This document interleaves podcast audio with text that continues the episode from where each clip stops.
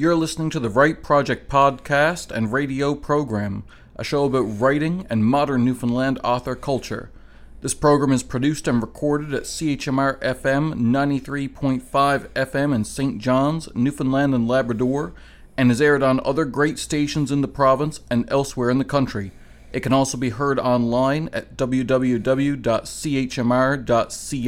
I'm your host, Matthew LeDrew. We're on the line with Sarah Thompson, who in February released her first book through Engen Books called The Love of Summer. It is a lesbian romance novel. It reached the number one bestseller on Amazon in that category, and now she's here to talk about it. She's also a playwright and runs a dinner theater out of Corner Brook and has just been blowing up all over lately. How are you, Sarah? I'm doing great. Busy.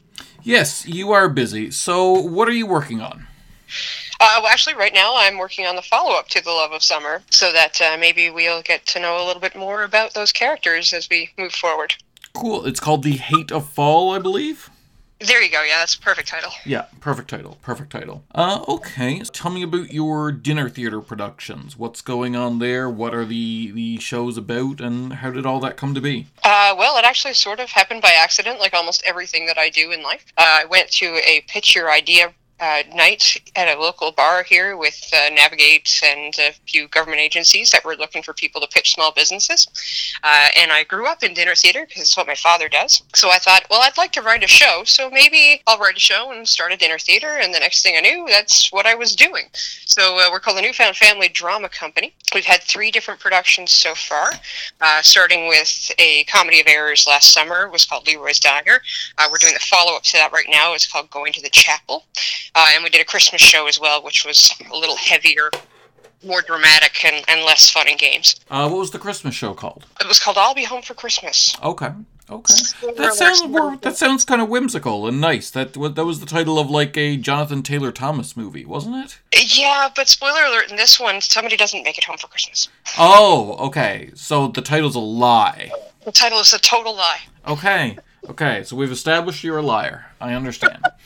well, that's what writers are, isn't it? That that is true. Actually, I was having some fun teaching uh, a bunch of children recently in northern Alberta, uh, teaching writing, and I need to explain to like first graders what a novelist was in a way they'd understand. So I told them that you should never lie, but that I was a professional liar. Which makes perfect sense. And I held up my book and I said, these are lies I wrote. These things didn't happen, and I'm so good at lying that people pay to read my lies. that is the perfect way to explain it. Yeah, and and you should see their eyes light up where they're like, "Pardon me? Tell me more." like, I've just been doing this amateur for a few years. Gotta do an amateur for a lot of years to, to get anywhere with it. Yeah, yeah. No, they're seven. They've just been amateur lying for seven years. They're just oh, like, oh, wait. Oh, really young. Yeah. Okay, so that's really cool about the dinner theater, though. That's a storytelling venue that I am unfamiliar with largely. So when it comes to like the dinner theater stuff, is it just a play that you eat at, or is it like inter? I've never been to a dinner theater, despite having known you for many years.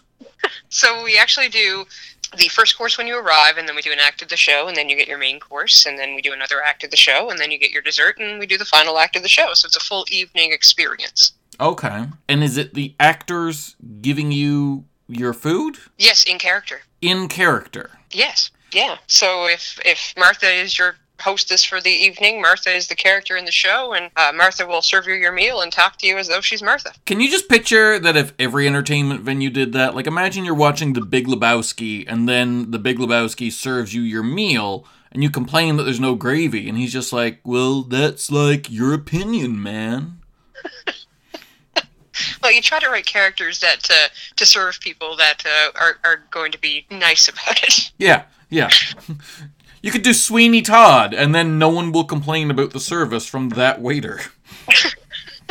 or you don't let him wait. Yes, yes, yes. Perhaps, perhaps that is the uh, the optimal strategy there. So tell me about the the love of summer. uh, because you've been working on this for a little while. Tell me a little bit about what the book is about. Uh, not that really the readers need to, the listeners need to be told, because you're at uh, 40,000 page reads right now. Like, several hundred people have read this book since it came out, you know, 40 days ago. That's unbelievable. It's uh, it's kind of freaky, actually. Yeah. Um, so, well, actually, it all started as a short story that I wrote about 10 years ago. Um, that was, at that time, it was set in the past and it was very tropey. And I thought there is a lot more substance to these characters, and one of these days, I'm going to have time to sit down and write a book. And then, lo and behold, I no longer had a job. So my wife looked at me and said, Well, you've been toying with the idea of writing a book, so you got a year off. Here's your chance, write a book. So it did, and and I took that short story and, and the characters from it anyway, and uh, turned it into a full length novel that really follows the character of Carrie, who is just figuring out who she is and and uh, learning who, what she wants out of life, and then she gets a new next door neighbor.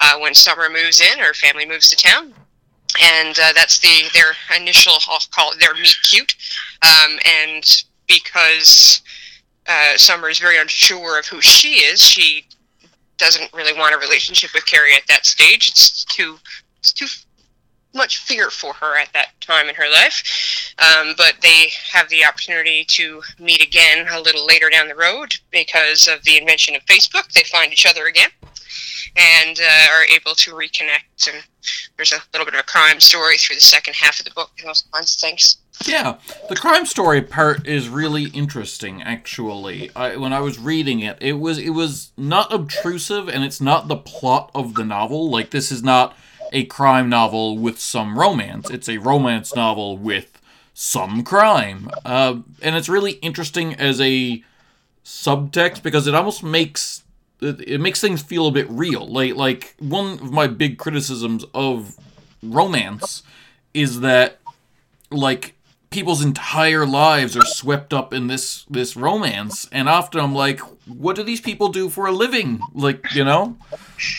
Yeah well uh, in this case uh, uh, i guess my main character is a journalist which is what i did for a you know, large number of years. So you know take a cue from everybody else's side of it and write what you know. So if you're going to give someone an, an occupation it's real easy to give them an occupation you've done for a long time. Yes yes that's fair. Yep so, so because of that, being a crime reporter then leads to having a, a, little bit of a crime story in there. And to be fair, I'm, I'm hoping I, one of these days there'll be three of these books that will follow three different couples in the same time period in the same place, and the crime story will be a little further developed in each of them, so that if you sit down and read read all three, you'd get a full picture of what was happening. Oh, that'd be cool. Yeah, that, well, that's the goal. That's, so that's really that's that's a really interesting uh, idea. So as I said, uh, this book is just blowing up everywhere. Uh, it's it's very quickly going to be one of our, our the biggest sellers over at Engen Books, at least online, and it hasn't had a lot of print venues yet, but when it does, it uh, it's been selling pretty well. What's that experience been like? I've been kind of with you through a bit of that because I'm the one just updating you on like, ooh, it's been this many per day and that many per day. But what's how, how's that experience been? Uh, when it's you throwing numbers at me about online pages and that kind of stuff, it's a little surreal. Like it's it's like, oh yeah, I'm sure that's happening out there in the world somewhere. That's that's a real thing. Sure it is. Uh, when it's people, however, standing in front of me lining up to buy a physical copy, it's uh, very overwhelming. It's um, I, am guess I, I, like to think I'm fairly quiet and shy as a as a person, and uh, when I have people standing there and wanting to ask me questions and wanting to talk about it and those kinds of things, it's just it's just insane, really. It's something I never thought I would experience in my lifetime. Yeah, no, and it's super interesting. It's uh, especially for you because you were very shy about like I've you were saying like oh 10 years ago you had the idea to write this this story and it was a short story, which I mean we you were there at the beginning of Engen Books. You helped me design one of the first cover, the first cover that we did, and we were kind of just friends sitting around and and you were helping me because I had no staff at the time, no one to bounce things off of.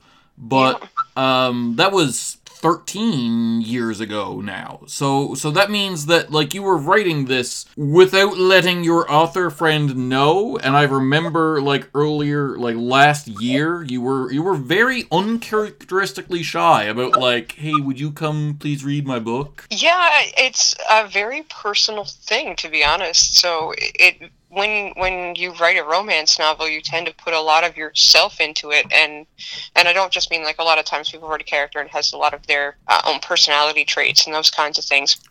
But for anyone who knows me, as you read this, you can see little bits of my personality bleeding into the character and little parts of my life bleeding into the story and and how it all comes together so it's it becomes really um, you get very attached to it first of all, but once you're able to separate yourself from it a little bit, you can take a step back and say, okay, so I I, I kind of want to get somebody to read it to see if this is you know worth talking about, but also it's like letting someone in on a little piece of your soul in a way. Sure. Yeah.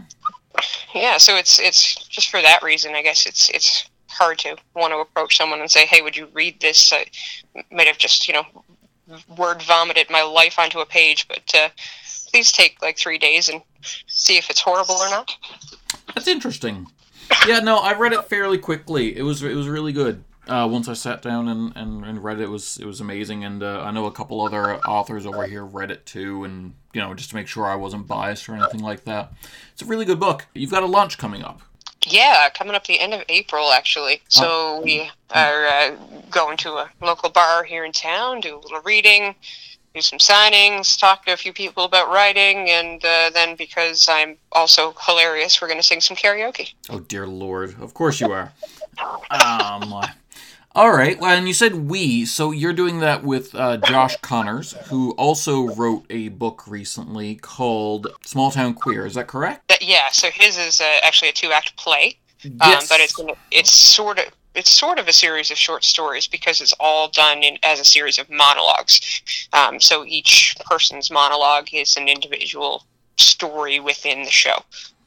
That's very cool. Uh, that must be hell on the actors though. If it's if it's all monologues, because like from what I remember of acting, which I did for a very short period of time, like you remember sometimes if you're struggling, like in the in the moment, you remember a line, and then the other actors kind of saying their next line jogs your memory, and you go, okay, that's my next line, and then that's my, you know what I mean? You're given clues by the pattern of what your co-stars do like if it's all monologues, then they just have to remember that whole thing. Yeah, absolutely. And uh, so there was there's uh, seven parts in the show, and uh, they they each had at least two. Some of them had three long five to seven minute monologues to memorize. Holy and, crap! Yeah, they put a lot of work into it, and it, it actually it was staged here back in October, and just had a remount recently.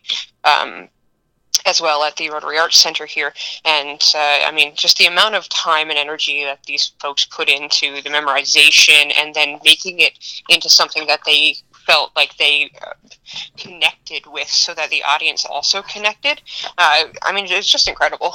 Yeah, no, that sounds great. And one of the uh, the actors in it is your is your lovely wife, is, is it not? Yes, absolutely. She uh, she so there's a, a, role for everyone in the alphabet i like to say. So there's uh, lgbtq all represented as well as allies. Uh, so she played the role of lesbian obviously. Um, that's and, not obvious. Right well I, it, you had to be it to play it. So um, was very important in the representation to uh, to have the person who was playing the role actually identify as that role. That's fair then. Yeah okay.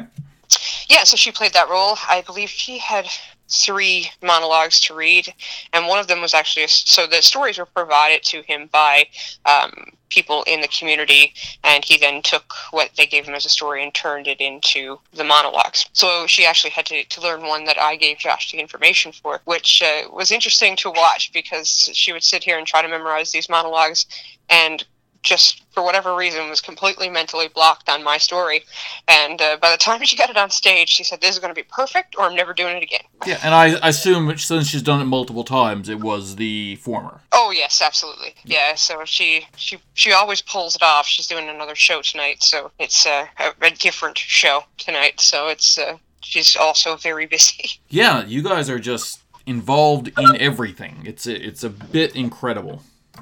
Uh, I, to- I told someone recently that if it's theater in Corner Brook, I probably got my fingers in it somewhere. I didn't mean to. I don't know how it happened, but this is where I am now. Yeah, to that end, too, I'm also working on a full two act play that I'm hoping to workshop next year. So, Oh, that's excellent. yeah, it's So something. you were published with something with Engen before, a science fiction future short story in light dark? Yes, that wasn't yesterday either. No, that was not yesterday. So that was a bit of an interesting experience because I like that story. Obviously, I published that story, but some of like what I was having trouble with at the time, and I wasn't, and I'm not a great editor, and we didn't have an editor like Aaron or anyone else at the time, was that I found it was a um, it was a straight relationship between like a, a cis male and cis female in it and I found the relationship really hard to like it wasn't believable to me. And I'm sitting here now after reading your romance because prior to reading it I was like oh Sarah writing romance because that's what was tripping me up in the other one. And you did an amazing job. Like it's really good and really believable. And now I'm kind of second guessing myself going Oh, is this what it's like for other people when when like when if I wrote like a, a couple that was a demographic not mine and I got everything wrong? Is that what it's fr- is this am, am I feeling that frustration? Like Yeah, probably. It's very difficult to write something that you don't live. yeah, that's just not in you at all, you know? You don't. Yeah, you don't understand it on the same level, so it's it can be very difficult to to make it appear more real on a page if it's not your day to day life. No, that said, I love the story. Just the romance was the weaker part of that story, and but with this, it's amazing. In some ways too. So with with that story too, um, when I wrote it originally, it was about twice as long as what you actually wound up with. Yes. Yes. So big portions being cut out didn't really help that either. I wouldn't say. I, I wouldn't say. Usually, usually, like when it's a movie studio, if it's like, well, we've cut it from three hours to two, but it didn't affect the story, I'm sure. That's usually a great sign. yeah, something's getting lost there in, in translation, and in this case, it was most the love story. Oh, Because that'll it- do it. That'll It was that'll. less, it was less important, right? So That's when I yeah when I cut it down, I thought this is the least important part of this story, but it has to be there as a presence in some way. But we don't really need another ten thousand words talking about it. So So there it goes. yeah, pretty much. All right. So when is your book launch going to be? When and where? It is April twenty fourth at Swirsky's on Broadway in Corner Brook. Yes. Yeah. Excellent. Where most of my listeners are not, but fear not, it will be replayed online, and we shall share it out before then. Uh, Sarah Thompson, what was your favorite childhood book? The Outsiders. I would just met a bunch of kids that were reading that. I have never read that, and everyone's like, "How have you not read that? It's the stereotypical kid novel." Do you know why it is though? Why? It was written by a kid. No, I knew that. Yeah, and my Yeah. favorite thing, and I wrote a child about. I wrote a book about teenagers when I was one, and my favorite thing, I looked up that writer. Favorite thing people did that annoyed her, that is also the thing that annoys me. People telling you you don't write kids realistically when you are one. Like, I'm very sorry, adult who's writing a kid's book. You don't know what kids are like. Well, you don't remember really, not the same as someone who's living it. Yeah. and I read that book until it fell apart, and then some, I'm sure. But um, and then of course the movie came out, which was doubly exciting. There was a movie? Yeah, uh, it's uh, Emilio Estevez and Tom Cruise So and it's all your favorite people. Patrick Swayze. All your favorite people. Well, I don't. I don't know if any of them are really my favorite people. Rob Lowe. All the big stars of that time period were in it. Interesting. So this wasn't recent. No, God no. But No, I it would was- love it if it was. Like, imagine if they got together, those same actors, and made uh, The Outsiders again, but they're all 40, 50. It'd be fun. There you go. Yeah. Ralph- But they're but Ralph- still playing teenagers. Ralph Ma- Macchio, what, whatever his name is, he was in it too. I think. Oh wow. It- It's a great movie if you feel like watching it sometime. All right. Uh, I own on VHS. okay. Well, if if if a VHS player exists anywhere, we'll have to do that. There's two in my house. Of course, there are. Uh, Sarah Thompson, what is your favorite underappreciated novel? Oh, that's a great question. I have an entire bookshelf of them. Some of them are yours. Oh wow! For real though, I actually really did like Cinders. It was a great book. Thank you. I love Cinders. But if we're gonna go a little more mainstream, I read this mainstream? Nothing. Yeah. No, you don't have to go mainstream. I read your books and I read lesbian authors. Yeah. So I guess it's always back to Sarah Waters. I think she's phenomenal. There's a book called Tipping the Velvet that is the epitome of a coming out story. That sounds naughty. I like it. Well, it, it means something naughty. Yeah. Yeah. That that sells it well. I like it. Yeah, it's a great book. Anyway, Mhm. so yeah, he's she's probably my go-to for something a little bit different that is exceptionally well written and not overwritten. Because the worst thing I find about more, I guess, some more mainstream writers is that they overwrite. They think they need more words. Yes, I'm experiencing that. I'm reading a, a Newfoundland book right now that I won't name, and the author has stopped mid paragraph on this like scenic vista to describe the process by which an iceberg works. Okay. Yeah, no thanks. Yeah, yeah, like literally the geological and ecological process of an iceberg and how like they work and stuff like that and their effects. And I'm like, this is a romance novel, supposedly. Please stop. Oh, you really don't need to know about icebergs. That's just chilling stuff down. Oh, and I read the whole thing. I was like, maybe it was a metaphor for something. Nope, wasn't. Just just padding that word count. Oh yeah, that's that's my most hated things about authors that like I don't mind I read I read The Rise and Fall of the Third Reich when I was like 15 years old. I don't care how big the book is, it doesn't intimidate me, but it annoys me when it could have been half that size. Yes. Yes. Just needless details. Right? Yeah. Like why did we have to spend 4 pages describing the driveway? fantasy books are also bad for that. Uh, like for like overly describing the entire history. Like I love Tolkien in doses, but like there's a reason when that all his major descriptions were in the Silmarillion and not in the main book because even he knew all this stuff's not necessary to the story. Or someone told him eventually, yeah. Yeah. So maybe you should put that in a different book that after people read these ones and decide they like them, maybe then they'll want to know about that stuff. But fantasy is bad for it because there's so much world building involved in it that they kind of have to in a lot of ways or you're going to be even more confused. World building's one thing, I guess, but like I never understand like the stuff that doesn't pay off. Like, and my analogy is always your book, The Love of Summer, did not start with a history of World War II. No, that would have made very little sense. Because, but in a fantasy novel, it makes perfect sense to have this long history of all the wars for the last two thousand years. Not all at once. Yeah, no, yeah, yeah, I agree it might need to be in there at some point, but please not all at once. yeah, yeah. Give it to me in doses. Yeah. Sarah Thompson, what is the first book that ever made you cry? Oh god, it's really hard to make me cry. I mean, I mean that really, really literally. It's very hard to make me cry. It could be cry with laughter. Do you think I read funny things? I I do. Uh, have you ever read a blog called uh, "Men Writing Women"? That'll make you cry. Oh god, I can only imagine. I keep going back to it's not called Stand by Me though, and it's only a short story. The Body. The body. that That is an excellent book. that yeah, it's phenomenal. Uh, What's really funny is that I had read it and didn't know that there was any connection to a movie because I'm in that weird generation that like, Stand by Me was sort of huge in my youth, but I was just a little bit too young to have watched it when it first came out. Yeah.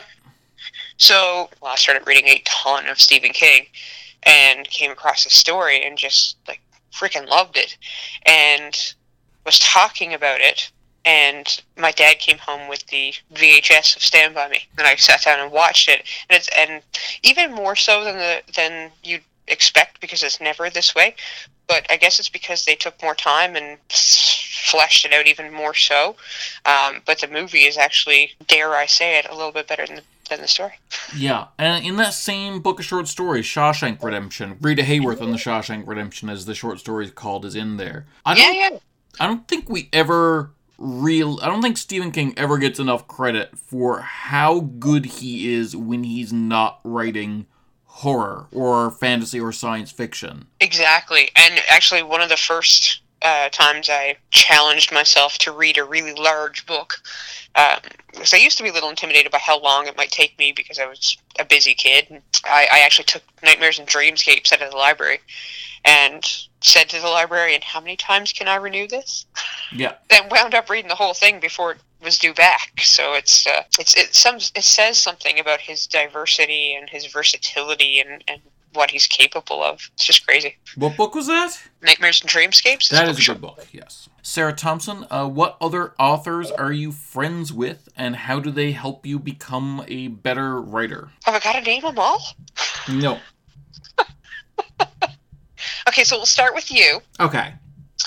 Um, so there was a long period of time where I stopped writing. Some of it was because I was writing for a living, being a journalist. And to be honest, you when you do that, sometimes when you spend all day trying to make sure that something fits into three column inches, you do not want to come home and try to turn your brain around and say you don't have those t- those constraints anymore, and try to be creative because you've been some in some ways being creative all the time. Yep. And uh, then you started Engen and like it was this big big thing that was really like pushing me to want to be more creative again and to try to I guess refocus how I thought about spending the time to be creative. And then when you did the first collection of short stories, The Light Dark, that wasn't from the rock. Yeah. Uh, I got it in my head that I was going to complete something for the first time in a very long time so as to submit to this collection. And then, after I said I was going to do it, you text me every other day and asked me if I was going to do it until I felt like I was bullied into doing it. Yes. Yes. So I did. Yeah. Uh, and that was actually just just after that that I wrote the short story that eventually became The Love of Summer. Let's see, who else have I got? Well, I guess we'll say Amanda Labonte. We'll add her to the list. She's pretty freaking great. She is great. She uh, apparently read my book between here and Clarenville She after you did. guys here one time. She was a horrible driving partner.